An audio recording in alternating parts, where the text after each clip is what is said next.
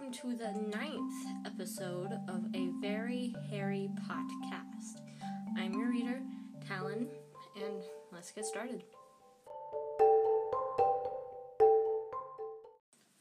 Harry Potter and the Sorcerer's Stone by J.K. Rowling. Read to you by Talon. Chapter 9 The Midnight Duel. Harry had never believed he would meet a boy he hated more than Dudley, but that was before he met Draco Malfoy. Still first year Gryffindors only had potions with the Slytherins, so they so they didn't have to put up with Malfoy much. Or at least they did at least they didn't until they spotted a notice pinned up in the Gryffindor common room that made them all groan. Flying lessons would be starting on Tuesday, and Gryffindor and Slytherin would be learning together. Typical said Harry darkly. Just what I wanted to make a fool of my. Just what I wanted. To make a fool of myself on a broomstick in front of Malfoy. He had been looking forward to learning to fly more than anything else. You don't know you're going to make a fool of yourself, said Ron reasonably. Anyway, I know Malfoy's gonna always going on about how he's good at uh, I know Malfoy is always going on and on about how good he is at Quidditch, but I'll, but I bet that's all talk. Malfoy certainly did talk a lot, did talk about flying a lot. He complained loudly about first years never getting on the house Quidditch teams and told long, boastful stories that always seemed to end with him narrowly escaping muggles and helicopters. He wasn't the only one. He wasn't the only one, though. The way Seamus Finnegan told it, he spent most of his childhood zooming around the countryside on his broomstick. Even Ron would tell anyone who'd listen about the time he'd almost hit a hang glider on Charlie's old broom. Everyone from wizarding families talked about Quidditch constantly. Ron had already had a big argument with Dean, Dean Thomas who shared their dormitory about soccer. Ron couldn't see what was exciting about what was exciting. Ron couldn't understand what was exciting about a game with only one ball and where no one was allowed to fly. Harry had caught Ron prodding Dean, prodding Dean's poster of West Ham soccer team, trying to make the players move. Neville Neville had never been on a broomstick in his life because his grandmother had never let him near one. Privately, Harry felt she'd had a good reason because Neville managed to have an extraordinarily extraordinary number of accidents, even with both feet on the ground. Hermione Granger was almost as nervous about flying as Neville was. This was something you couldn't learn by heart out of a book. Not that she hadn't tried. At breakfast on Thursday, she bored them all stupid with flying tips she'd gotten out of the library book. She bored them all stupid with flying tips she'd gotten out of a library library book called Quidditch Through the Ages. Neville was hanging on to her every word, desperate for anything that might help him hang on to his broomstick later. But everybody else was very pleased when Hermione's lecture was interrupted by the arrival of the mail. Harry hadn't had a single letter since Hagrid's note, something that Malfoy had been quick to notice, of, course. of course. Malfoy's eagle owl was always bringing him package of packages of sweets from home, which he opened gloatingly, which he opened gloatingly at the Slytherin table. A barn owl brought Neville a small package from his grandmother. He opened it excitedly and showed and showed him all the glass ball. It's a Remembrall, he explained. Gran knows I forget things. Hold hold it tight. This this tells you if there's something you've forgotten to do. Look. Look, you hold it tight like this, and if it turns red, oh, his face fell, because the Remembrall had suddenly glowed scarlet. You've forgotten something. Neville was trying to remember what he'd forgotten when Draco Malfoy, who was passing the Gryffindor table, snatched the Remembrall out of his hand. Harry and Ron jumped to their feet. They were half hoping, hoping for a reason to fight Malfoy, but Professor McGonagall, who could spot trouble quicker than any teacher in the school, was there in a flash. What's going on? Malfoy's got my Remembrall, Professor. Scowling, Malfoy dropped, quickly dropped the Remembrall back on the table. Just looking, he said. He sloped away with crabbing. He slapped away, sloped, slop, sloped. He, uh, he sloped away with Crabbe and Goyle behind him. At 3.30 that afternoon, Harry, Ron, and the other Gryffindors hurried down the front steps onto the grounds for their first flying lesson. It was a clear, breezy day, and the grass rippled under their feet as they marched down the sloping lawns toward a smooth, flat lawn on the opposite side of the grounds to the on the opposite side of the grounds to the Forbidden Forest, whose trees were swaying darkly in the distance. The Slytherins were already there, and so were twenty broomsticks lying in neat lines on the ground. Ron had heard Fred and George Weasley complain about the school brooms, saying that some of them started to vibrate when you flew too high, or always flew slightly to the left. Their teacher, Madam Hooch, arrived. She was a short she had short gray hair and yellow eyes like a hawk. What are you waiting for? She barked. Everyone stand by a broomstick. Come on, hurry up. Harry glanced down at his broom.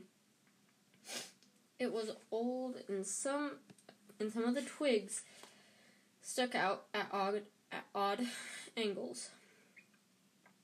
Stick your right hand over your broom, called Madam Hooch at the front, and say up. Up! Everyone shouted. Harry's broom jumped into his hand at once, but it was one of the few that did. Hermione Granger had Hermione Granger's it simply rolled over on the ground, and Neville's hadn't moved at all. Perhaps brooms like are like horses. They can tell when you're afraid, thought Harry. There was a quiver in Neville's voice that said too only cle- that said only too clearly that he wanted to keep his feet on the ground. Madam Hooch then showed them how to mount their brooms without sliding off the end, and walked up and down the rows correcting their grips. Harry and Ron were delighted to see when she told Malfoy he'd been doing it wrong for years. Now, when I blow my whistle, you'll kick off from the ground hard, said Madam Hooch. Keep your broom steady, rise a few feet, and then come straight back down by leaning forward slightly. On my whistle. One, wait, three, two. But Neville, nervous and jumpy, and nervous and jumpy and frightened of being lifted, of being left on the ground, pushed off hard before the whistle, before the whistle had touched Madame Ho- Hooch's lips. Come back, boy! she shouted, but Neville was raising was rising straight up like a cork shot out of a bottle. Twelve feet, twenty feet. Harry saw his scared white face look down at the ground, falling away. Saw him gasp, slip, slip sideways off the broom, and wham! A thud and a nasty crack, and Neville lay face down on the grass in a heap. His broomstick was still rising higher and higher and started to drift lazily towards the forbidden forest out of sight. Madame Hooch was bending over Neville, his face as white as her, bending down over Neville, her face as white as his. Broken, broken wrist, she heard her mutter. Come on, boy, it's all right. Up you get. She turned to the rest of the class. None of you is to move while I take this boy to the hospital wing.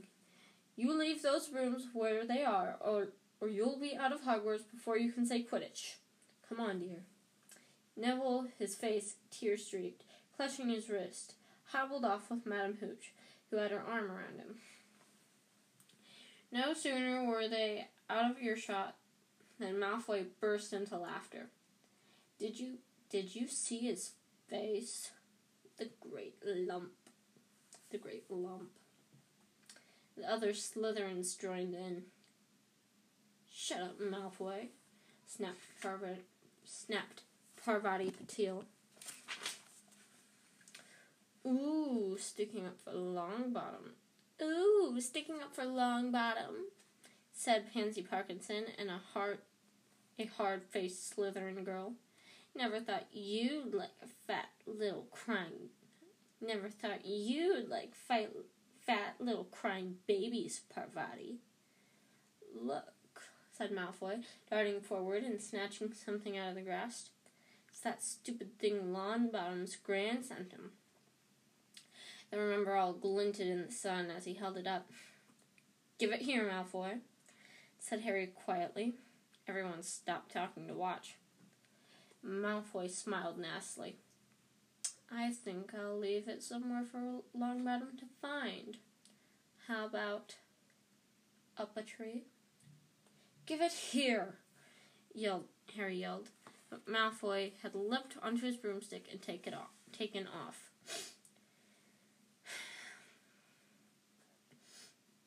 He hadn't been lying. He could fly well. Hovering level with the tom post branches of an oak called of an oak he called he called Come and get it, Potter. He grabbed his broom. Harry grabbed his broom. No! shouted Hermione Granger. Madam Hooch told us not to move. You'll get us all in trouble. Harry ignored her. Blood was pounding in his ears. He mounted his broom and kicked hard against the ground, and up, up, and up, up he soared.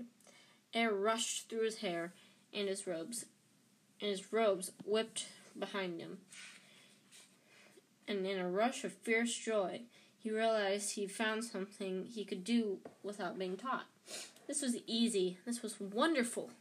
He pulled his broomstick up a little to take it even higher. He heard screams and gasps of girls back on the ground and an, admi- and an admiring whoop from Ron. He turned his broom he turned his broomstick sharply to face Malfoy in, in midair. Malfoy looked stunned. Give it here, Harry called, or I'll knock you off your broom. Oh, yeah, said Malfoy, trying to sneer, but still looking worried. Harry knew, somehow, what to do.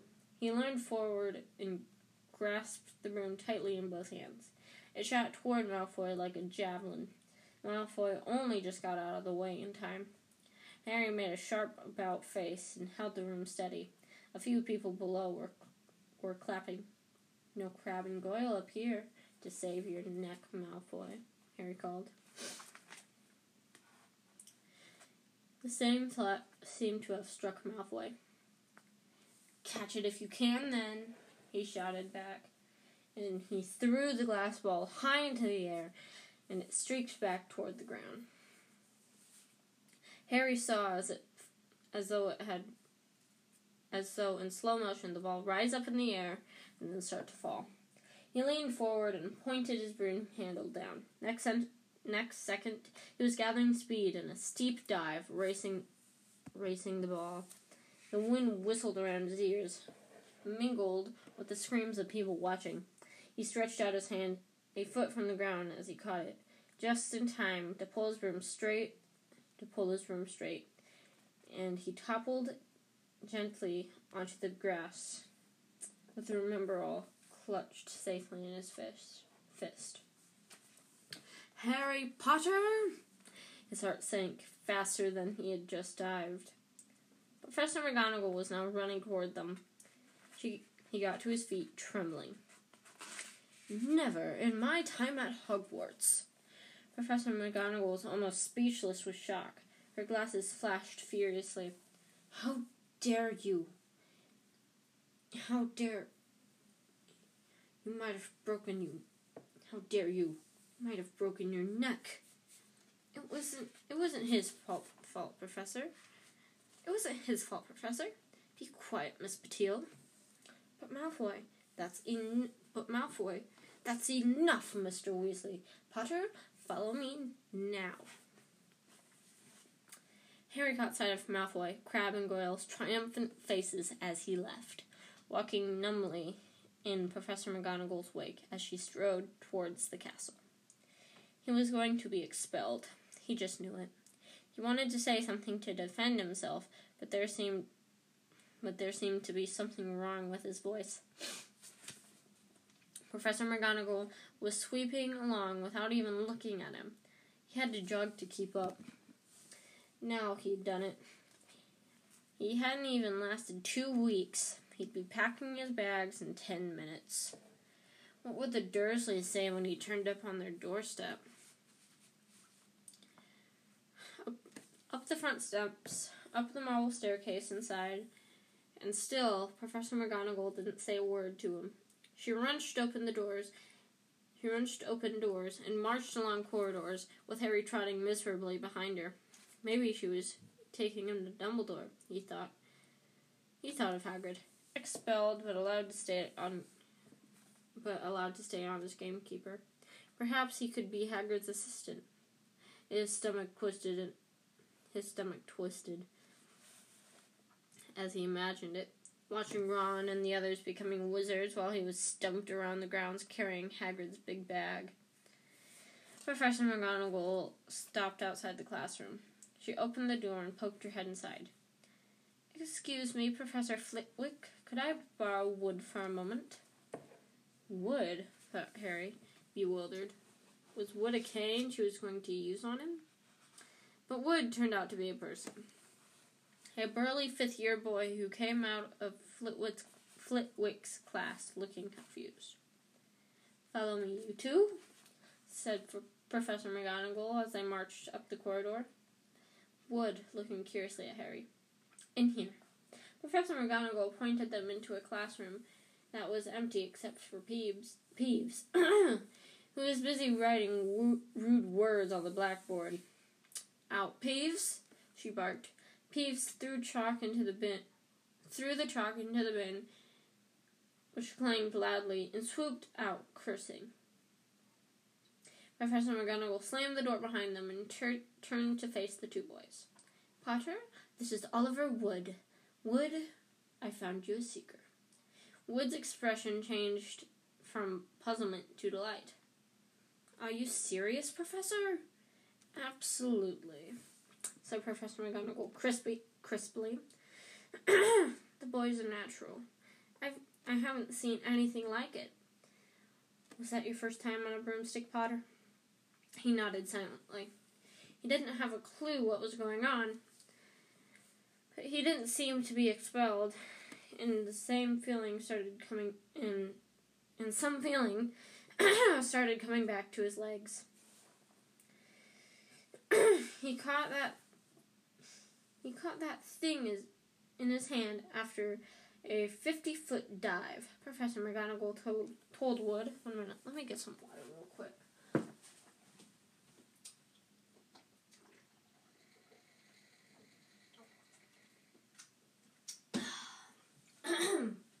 okay, that's better. Hmm. He caught this that thing in his hand after a 50 foot dive. Professor McGonagall told Wood. Didn't even scratch himself. Charlie Weasley couldn't have done it. Wood was now looking as though all his dreams has, had come true at last. Ever seen a game of Quidditch, Potter? He asked excitedly. Wood's captain of the Dr- Gryffindor team, Professor McGonagall explained. He's just the build for a seeker, too said Wood, now walking now walking around Harry staring at him. Light, speedy. We'll have him We'll have him get a decent broom, Professor.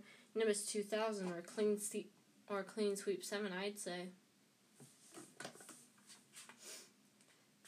I shall speak to Professor Dumbledore and see if we can bend the first year rule. Heavens knows, we we need a better team than last year. Flattened in in that last match by Slytherin. I couldn't look at Severus Snape in the in the face for weeks. Professor McGonagall peered sternly over her glasses at Harry. I want to hear your training hard, Potter, or I may change my mind about punishing you. Then she suddenly smiled. Your father would have been proud, she said. He was an excellent Quidditch player himself. You're joking. You're joking. It was dinner time. Harry had just finished telling Ron what had happened when he left the grounds with Professor McGonagall. Ron had a piece of steak and, and kidney pie halfway through his mouth, but he'd forgotten about it. Seeker? he said. But first years never. You must be the youngest house player in about a century, said Harry, shoving, sho- shoveling pie into his mouth. He felt particularly hungry after the excitement of the afternoon. Wood told me. Ron was so amazed, so impressed, he just sat and gaped at Harry. I start training next week, said Harry. Only don't tell anyone. Wood wants to keep it a secret. Fred and George Weasley now came into the hall, spotted Harry, and hurried over. Well done, said George in a low voice. Wood just told us. We're on the team too. Beaters. I tell you, we're gonna win that Quidditch Cup. We're gonna win that Quidditch Cup for sure this year, said Fred. We haven't won since Charlie left. But this year's team is going to be brilliant. You must be good. You must be good, Harry. Wood's always. Wood was almost skipping when he told us. Anyway, we gotta go. Lee Jordan reckons he's found a new secret passageway out of school. But it's but but it's that one behind the statue of Gregory the S- Smarty, the S- the Smarmy that we found that we found in our first week. See you. Fred and George had hardly disappeared when someone far less welcome turned up. Malfoy, Flake, Flakend, by Crabbe and Goyle. Having your la- having your last meal, Potter. When are you gonna when are you gonna get the train back to the Muggles? You're a lot braver now than now that you're back on the ground and you've got li- little friends with you. Said Harry coolly. But there was, of course, nothing little about Crabbe and Goyle.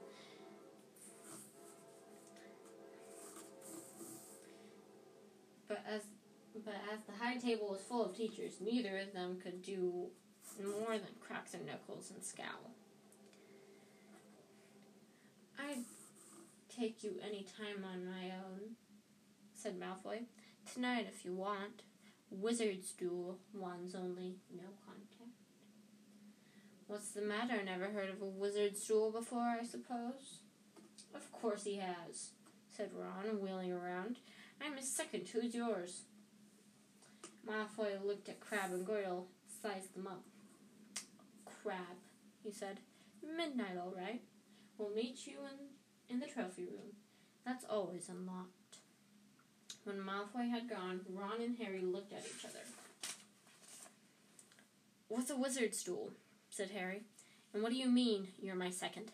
Well, a second's there to take over if you die, said Ron casually, getting started getting started on his last on his la at last on his cold pie. Catching the look on Harry's face, he added quickly, But people only die in proper duels, you know, with real wizards. The most you and Malfoy would be able to do is send sparks at each other. Neither of you knows enough magic to to do any real damage. I bet he'd expect I bet he'd expect you to refuse anyway. But if I wave my wand, nothing happens. And what if my and what if I wave my wand and nothing happens? Throw it away and punch him in the nose. Said Ron. Ron suggested. Excuse me. Excuse me. They both looked up. It was Hermione Granger. Can a person eat in, eat in peace in this place? Hermione Hermione ignored him and spoke to Harry. I couldn't help overhearing what you and Malfoy were saying. I bet you could, Ron muttered. And you mustn't go running around, wandering around the school at night. Think of the points you'll lose Gryffindor if you're caught. And you're bound to be. If you're caught, and you're bound to be. It's really selfish. Of, it's it's really very selfish of you. And it's really none of your business, said Harry. Goodbye, said Ron. All this time, all the same, it wasn't what you call the perfect end to the day. Harry thought, as he lay awake much later, listening to Dean and Seamus falling asleep. Neville wasn't back from the hospital wing. Ron had spent all evening giving him advice such as, if he tries to curse you, you'd better dodge it, because I can't remember how to block them. There was a very good chance they were going to get caught by Filch or Mrs. Norris, and Harry felt he was pushing his luck, breaking another school rule today. On the other hand, Malfoy's sneering face kept lo- looming out, out of the darkness. This was his big chance to beat Malfoy face to face. He couldn't miss it. Half past eleven, Ron muttered at last. We'd better go. They pulled on their bathrobes, picked up their wands, and crept across the tower room, down the spiral staircase, and into the Gryffindor common room. A few embers were still glowing were still glowing in the fireplace, turning all the armchairs into hunched back shadows. Had almost re- reached the portrait hole when a voice spoke from the chair nearest them. I can't believe you're going to do this, Harry. A lamp flickered on. It was Hermione Granger, wearing a pink bathrobe, wearing a pink bathrobe, and frowned. You, said Ron furiously, go back to bed. I almost told your brother. Hermione snapped. Percy, he's a prefect. He'd put a stop to this. Harry couldn't believe anyone could be so infuriating. Come on, he told Ron. He pushed open the portrait of the fat lady and climbed through the hole. Hermione wasn't going to give up that easily. She followed Ron through the portrait hole, hissing at them in, in an angry, like an angry goose. Don't you care about Gryffindor? Do you only care about yourselves? I don't want Slytherin to win the House Cup, and you'll lose all the points I got from Professor McGonagall for knowing switching about switching spells. Go away. All right, but I warned you. You just remember what I said. Just remember. You just remember what I said when you're on the train home tomorrow. So you're so but what they were, they didn't find out. Hermione had turned to the portrait of the fat lady to get back inside and found herself facing an empty painting. The fat lady had gone on had gone on a nighttime visit, and Hermione was locked out of Gryffindor Tower. Now what I'm what am I going to do? she asked shrilly. That's your problem, said Ron. We gotta go, we're going to be late. They hadn't even reached the end of the corridor when Hermione caught up with them. I'm coming with you, she said. You are not. You think I'm just gonna stand out here out here and wait for Filch to catch me? If he finds all three of us, I'll tell him the truth. That I was trying to stop you, and you can back me up. You've got some nerve, said Ron loudly. Shut up, both of you, Harry said Harry sharply. I hear something. It was it was it was a sort of snuffling. Mrs. Norris? breathed Franz, squinting through the dark. It wasn't Mrs. Norris. It was Neville. It was curled up on the floor, fast asleep, but jerked up suddenly awake when they crept nearer. Thank goodness you found me. I've been out here for hours. I couldn't remember the new password to get into bed. Keep your voice down, Neville. The password's pig snout. But it won't help you now. The fat lady's gone off somewhere. How's your arm? said Harry. Fine, said Neville, showing them. Madame Pomfrey mended it in about a minute. Good. Well, well, look, Neville, we've got to be somewhere. We'll see you later. Don't leave me, said Neville, scrambled, scrambling to his feet. I don't want to stay here alone. The, the Bloody Baron's been passed twice already. Ron looked at his watch and then glared furiously at Hermione and Neville. If either, if, if either of you get us caught, I'll never rest until I've learned that curse of boat of the bogies Quirrell told us about and use and used it on you. Hermione opened her mouth, perhaps to tell Ron exactly how to use the curse of bogies, but Harry hissed at her to be quiet and beckoned and beckoned and beckoned them all forward. They flitted around. They flitted along the corridors, stripped with bars of moonlight from the high windows. At every turn, Harry expected to run into Filch or Mrs. Norris, but they were lucky. They sped up the staircase to the third floor and tiptoed towards the trophy room. Malfoy and Crabbe weren't there yet. The crystal trophy cases glimmered where the moonlight caught them. Cups, shields, plates, and statues winked, winked silver and gold in the darkness. They edged along the walls, keeping their eyes on the doors at either end of the room. Harry took out his wand in case Malfoy leapt out in and started at once. The minutes crept by. He's late. Maybe he chickened out, Ron whispered. Then a noise in the next room made them jump. Harry had only just raised his wand when he heard someone speak. And it wasn't Malfoy. Sniff around, my sweet. They may be lurking in the corner. It was Filch, speaking to Mrs. Norris. Horror struck, Harry waved madly at the other three to follow him quickly as possible. They scurried silently towards the door, away from Filch's voice.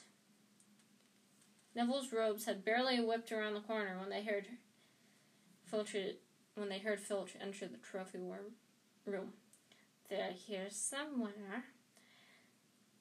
They heard him mutter, probably hiding. This way, Harry mouthed to the others, and petrified, they began to creep down a long gallery full of suits of armor. They could hear Filch getting nearer. Neville suddenly let out a frightened squeak and broke into a run. He tripped, grabbed Ron around the waist, and the pair of them toppled right into a suit of armor. The clanging and crashing was enough to wake the whole castle. Run! Harry yelled, and the four of them sprinted down the gallery, not looking back to see whether Filch was following. They swung around the doorposts and galloped down the one corridor, one quarter, and then another. Harry in the lead, without any idea where they were going. No idea they were or where. No idea where they were or where they were going. They ripped past a tapestry and found themselves in a hidden passageway, hurtled, hurtled, hurtled along it, and came to their nearest, came out near their charms classroom, which they knew was miles from the trophy room. I think we've lost him, Harry panted, leaning, leaning against the cold wall and wiping his forehead. Neville was bent double, wheezing and spluttering. I told you, Hermione gasped, clutching a stitch in her chest. I told you! We gotta get back to Gryffindor Tower, said Ron, quickly as possible. Ma- Malfoy tricked Malfoy tricked you, Hermione said to Harry. You realize that, don't you? He was never going to meet you. Filch knew someone was going to be in the trophy room. Malfoy must have tipped him off. Harry thought she was probably right, but he wasn't going to let her. But he was he wasn't going to tell her that. Let's go. Let's go. It wasn't going to be that simple. They hadn't gotten more than a dozen paces when a doorknob when a doorknob rattled and something came shooting out of the classroom. In front of them, in front of them, it was Peeves. He caught sight of them and gave a squeal of delight. Shut up, Peeves. Please, you'll get us thrown out. Peeves cackled. Running around at midnight, equal, giggled Firsties. Tut tut, naughty naughty, you'll get caughty. Not if you don't give us away, Peeves. Please. Should I tell Phil? Should tell Phil? Filch I should, said Peeves in a saint in a saintly voice. His eyes glittered wickedly. It's for your own good, you know. Get out of the way, snapped Ron, taking a swipe at Peeves. This was a big, big mistake. Students out of bed! Peeves bellowed. Students out of bed! Down in the trans corridor! Ducking under Peeves, they ran for their lives, right to, right to the end of the corridor, where they slammed into the door, and it was locked. This is it! Ron moaned, and they pushed help- helplessly at the door. We're done for. This is the end. They could hear footsteps, footsteps running as fast as he could towards Peeves' shouts. Oh, move over! Hermione snarled. She grabbed Harry's wand, tapped the lock and tapped the lock, and whispered, Alohomora. The lock clicked, and the door swung open. They piled through it and shut it quickly, pressing their ears against it, listening. Which way did they go, Peeves? Was saying. Quick, tell me. Say please. Don't mess with me, Peeves. Where now where did they go? Shan't say nothing. Shan't say nothing if you don't say please. Said said Peeves in his annoying singing voice. All right, please. Nothing. Ha ha ha ha ha. Told you I would. I wouldn't say nothing if you don't. If you didn't say please. Ha ha ha. They heard the sound of Peeves swooshing away and Filch and Filch cursing in rage. Peeves whooshing away. Blah, blah. He thinks he thinks this door is locked. Harry whispered. I think we'll be okay. Get off, Neville for Neville had been tugging the sleeve of Harry's bathrobe for the last minute. What? Harry turned around and saw quite clearly what. And saw quite clearly what. For a moment, he'd be sure they walked into a nightmare. This was too much, on top of everything that had happened so far. They weren't in a room, as he had supposed. They were in a corridor the forbidden corridor on the third floor. And now they knew why it was forbidden. They were looking straight into the eyes of a monstrous dog. A dog filled the whole space between the ceiling and the floor. It, it had three heads, three pairs of rolling, mad eyes, three noses, twitching and quivering in their direction, three drilling mouths, saliva hanging in slippery ropes from the yellowish fangs. It was standing quite still, all six eyes staring at them, and Harry knew that the only reason they weren't already dead was because the sudden appearance had taken it had taken it by surprise. But it was quickly getting over that. There is no mistaking those thunderous what those thunderous growls meant. Harry gripped it for the do- doorknob. Between Filch and death, he'd take Filch. They fell backwards. Harry slammed the door shut, and they ran. They almost flew back back down the corridor. Filch must have hurried off to look for them somewhere else because they didn't see him anywhere. But they hardly cared. All they wanted to do was put as much space as possible between them and that monster. They didn't stop running until they reached the portrait of the fat lady on the seventh floor. What? Where on earth have you all been? she asked, looking at their bathrobes hanging off their shoulders and their flushed, sweaty faces. Never mind that. Pig snout, pig snout. Pig snout, pig snout, panted Harry. And the portrait swung forward. They scrambled in the common room and collapsed, trembling into armchairs.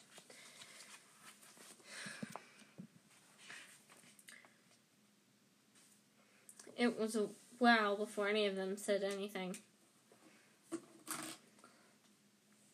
Neville, indeed, looked as though he'd never speak again. What do you. What do they think they're doing keeping that thing locked up in a school? said Ron finally. If any dog needs exercise, that one does. Hermione had got both her breath and her bad temper back again. You don't you don't use your eyes, any of you, do you? she snapped. Didn't you see what I was standing on? The floor, Harry suggested. I wasn't looking at its feet, I was too busy with its heads. No, not the floor. It was standing on a trap door. It's obviously guarding something. She stood up, glaring at them. I hope you're pleased with yourselves. We could have all been killed, or worse, expelled. Now, if you don't mind, I'm going to bed. Ron stared after her, his mouth open. No, we don't mind, he said. You think we dragged her along, would You'd think we dragged her along, wouldn't you? But Hermione had given Harry something else to think about. As he climbed up back to bed, the dog was guarding something. What had Hagrid said? Gringotts was the safest place in the world for anything you want to want to hide, except perhaps Hogwarts. It looked as though Harry had found where, where the grubby little package from the vault 713 was.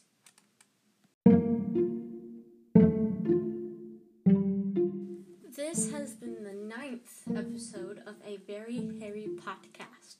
I hope you enjoyed it. Bye bye.